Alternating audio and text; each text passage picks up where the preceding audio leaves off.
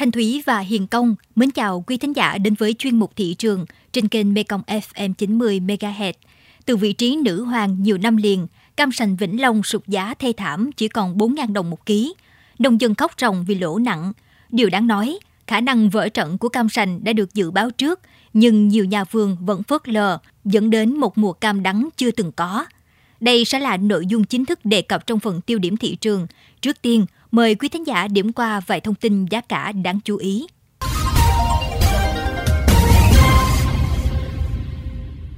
Thưa quý thính giả, nhiều nông dân trồng chôm chôm ở xã Bình Hòa Phước, huyện Long Hồ, tỉnh Vĩnh Long cho biết hiện giá chôm chôm đang ở mức khá cao so với các năm trước. Cụ thể, chôm chôm Java từ 22.000 đồng đến 25.000 đồng một ký, chôm chôm đường từ 30.000 đồng đến 32.000 đồng một ký, chôm chôm Thái từ 45.000 đồng đến 50.000 đồng một ký. Thời điểm này, giá khoai lang tím Nhật được thương lái thu mua với mức giá cao từ 750.000 đồng đến 800.000 đồng một tạ, tăng 150 đến 200.000 đồng một tạ so với trước Tết. Tuy nhiên, nguồn cung khoai còn ít, nông dân không có đủ để bán. Thủ phủ khoai lang Bình Tân, Vĩnh Long năm nay chỉ xuống giống trên 120 hectare khoai các loại, ít hơn khoảng 255 hectare so với cùng kỳ năm trước. Theo một số doanh nghiệp thủy sản ở đồng bằng sông Cửu Long, giá cá tra đang trên đà tăng mạnh, tăng cao so với 2 năm qua, cụ thể từ mức 28.000 đồng một ký. Những ngày gần đây, giá cá tra bất ngờ tăng lên 30 đến 32.000 đồng một ký. Dự kiến đến cuối tháng 2 năm 2023, giá cá tra sẽ ở mức 33.000 đồng một ký. Sang tháng 4 năm 2023, giá có thể tăng đến 35 đến 36.000 đồng một ký.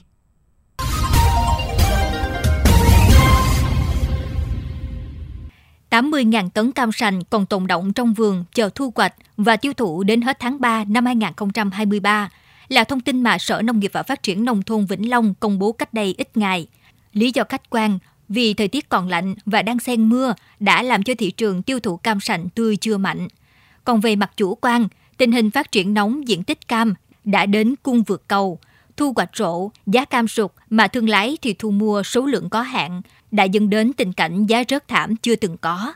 Năm nay, nhà vườn lỗ trắng mùa cam là nội dung được phóng viên Kim Loan phản ánh qua phóng sự sau đây.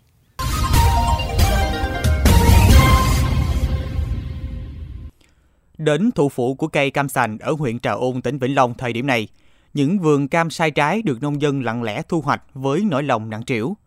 Bà Lê Thị Hương là hộ vừa trồng cam và làm lái cam có tiếng xứ Trà Ôn lắc đầu thở dốc. Cam sành Vĩnh Long hiện có 3 số phận. Loại còn xanh được mua với giá từ 4.000 đồng đến 6.000 đồng một ký. Loại đã chín mọng chỉ có giá 3.000 đồng một ký. Còn hàng xô, xấu, da cám thì từ 1.000 đồng đến 2.000 đồng một ký. Giá bán khác nhau nhưng nông dân chỉ có một sự lựa chọn là hy sinh mùa trái này để dưỡng cây cho năm kế tiếp. Bà Lê Thị Hương, ngụ tại huyện Trà Ôn, tỉnh Vĩnh Long cho biết. Đầu năm 22 á thì nó rất là có giá, nhưng mà tới cuối năm 22 là bắt đầu nó rớt. Từ Hà Nội và vô lạnh mưa, thành thử ảnh hưởng cái cam mình bán không được. Nó còn thụ động nó nhiều quá, thì chín quá mình bán cũng không được. Qua bên năm là đầu năm cuối năm 22 là đầu năm 23 là nó rớt suốt luôn. Cam rớt giá, người khổ nhất là nông dân, bởi vì cam sành bán dưới giá 10.000 đồng một ký thì nhà vườn đã lỗ. Trước thị trường cam sành tụt dốc không phanh đã dẫn đến chuyện nhiều nông hộ canh tác cam rơi vào cảnh trắng tay, nợ nần chồng chất, chi phí đầu tư cho vườn cam lớn hơn rất nhiều so với các loại cây trồng có múi khác. Bà Đỗ Thị Phương Khánh, Chủ tịch Hợp tác xã Cam Sành Khánh Nhân, xã Loan Mỹ, huyện Tam Bình, tỉnh Vĩnh Long cho biết. Có 1 hectare cam của mình á, từ trồng cho tới thu hoạch nó từ khoảng 1 tỷ đến 1 tỷ 2. Rồi bây giờ mình thu hoạch 1 hectare là mình chỉ thu hoạch từ 7 tới 100 tấn. Cái giá của mình bán ra dao động từ 1 đến 3.000 ký thu nhập. Thành ra mỗi 1 hectare thì mình lỗ khoảng 700 triệu. Nhầm vườn người ta bán có 1.000 đồng ký. Có một số nhà vườn á, là có người ta bỏ trái luôn, người ta không bán. Vì lý do là cái bán là mình lấy cái đồng tiền mình mướn người ta bẻ là nó không đủ chi phí. Lý do giá cam sành giảm sâu chưa từng có là vì các địa phương đang bước vào giai đoạn thu hoạch rộ. Trong khi loại cam này chỉ tiêu thụ dạng tươi, vắt lấy nước tại thị trường các tỉnh phía Bắc và miền Trung.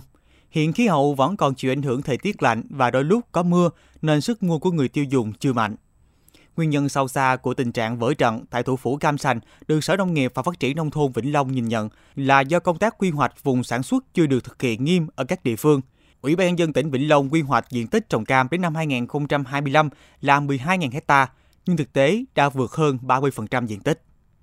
Cam sành Vĩnh Long nổi tiếng trái to, nhiều nước, vỏ mỏng, cộng với áp dụng kỹ thuật canh tác đạt năng suất từ 70 đến 100 tấn trên 1 hectare, nên trung bình nông dân thu lời từ 300 đến 500 triệu trên 1 hectare trên một năm. Do lợi nhuận cao, người dân đã đổ xô trồng cam sành nên khiến tình trạng cung vượt cầu. Theo số liệu thống kê, đến cuối năm 2022, toàn tỉnh Vĩnh Long có trên 17.000 hectare trồng cam sành, tăng gần 3.000 hectare so với năm 2020. Trong đó, Trà Ôn là huyện có diện tích trồng cam sành tập trung nhiều nhất với gần 10.000 hectare. Kế đến là huyện Tam Bình với hơn 3.300 hectare và huyện Vũng Liêm là hơn 2.800 hectare. Với 80.000 tấn cam sành đang tồn trong vườn, ngành chức năng địa phương đã phối hợp với các tỉnh, thành phố trong khu vực để tiến hành biện pháp giải cứu, đưa cam sành Vĩnh Long vào thị trường các chợ truyền thống, siêu thị, lẫn sàn thương mại điện tử. Ông Nguyễn Trung Kiên, Phó Giám đốc Sở Công Thương tỉnh Vĩnh Long cho biết. Hiện nay cũng kết nối tiêu thụ, kết nối nhiều cái đơn vị, các chợ đầu mối thành phố, các chợ đầu mối thành phố Hồ Chí Minh với ở Hà Nội, rồi kết nối với các quận của thành phố Hồ Chí Minh. Nó cơ bản nó cũng ổn chứ không có nỗi khó khăn. Hưởng ứng lời kêu gọi của Sở Công Thương tỉnh Vĩnh Long trong việc quảng bá và tiêu thụ cam sành từ các nhà vườn trên sàn thương mại điện tử, Shopee và Shopee Food đã phối hợp cùng foodmap.asa, foodmap triển khai chiến dịch giỏ cam yêu thương. Tuy nhiên, việc thu mua này cũng chỉ tại những vườn cam trong hợp tác xã. Các hộ trồng nhỏ lẻ ngoài hợp tác xã vẫn bán cho các thương lái với giá rất thấp, thậm chí không có thương lái đến mua và rất cần sự hỗ trợ kết nối của chính quyền địa phương.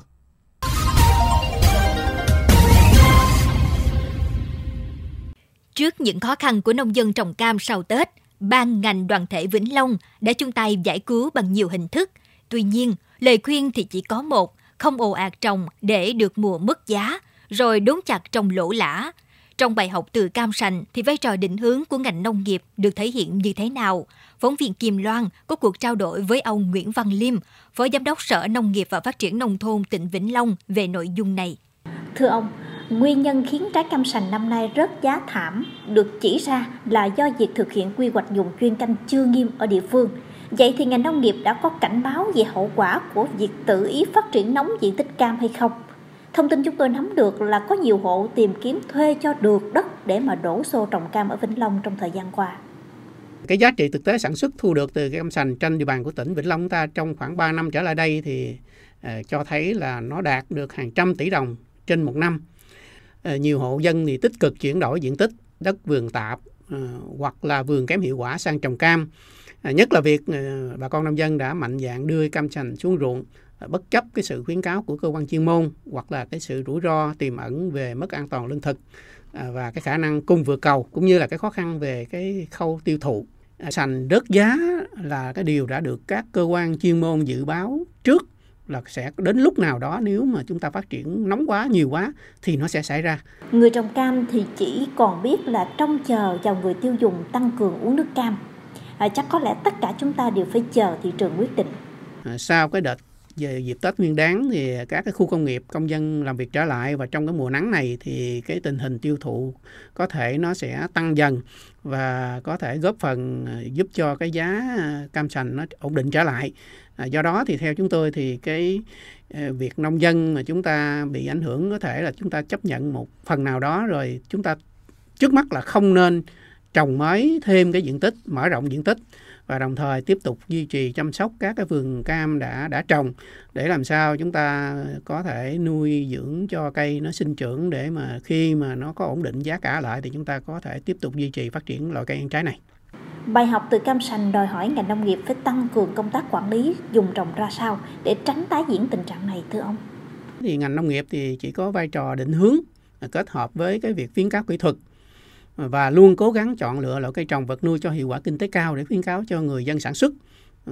Còn lại thì cái quyền quyết định chủ yếu là do người dân tự quyết trên mảnh ruộng của mình. Và trong sản xuất thì ai cũng mong muốn thành công, ai cũng không mong muốn là từ cái sản xuất để lấy được cái hiệu quả kinh tế, có được cái cuộc sống tốt hơn. Nhưng nếu mà đến khi mà cái vượt ngưỡng về cái nhu cầu thì chỉ có thị trường tiêu thụ giá cả sụt giảm. Nó sẽ thông báo, coi như đây là một cái lời cảnh báo và cho chúng ta biết được cái thời điểm là chúng ta cần phải dừng lại. Cho nên việc cân nhắc đầu tư ở mức độ chừng mực là rất cần thiết cho mỗi nhà nông. Đây không chỉ là bài học riêng cho cây cam sành mà còn là cho tất cả các loại nông sản của chúng ta nói chung. Dân xin được cảm ơn ông ạ.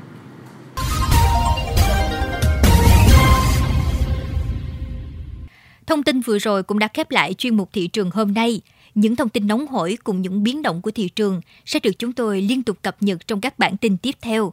Xin mời quý vị và các bạn cùng lắng nghe kênh podcast chuyên biệt đầu tiên về đời sống của người dân vùng đất phương Nam, chuyện Mekong, trên nền tảng thiết bị di động bằng cách truy cập vào các ứng dụng Spotify, Apple Podcast trên hệ điều hành iOS, Google Podcast trên hệ điều hành Android, sau đó gõ từ khóa chuyện Mekong.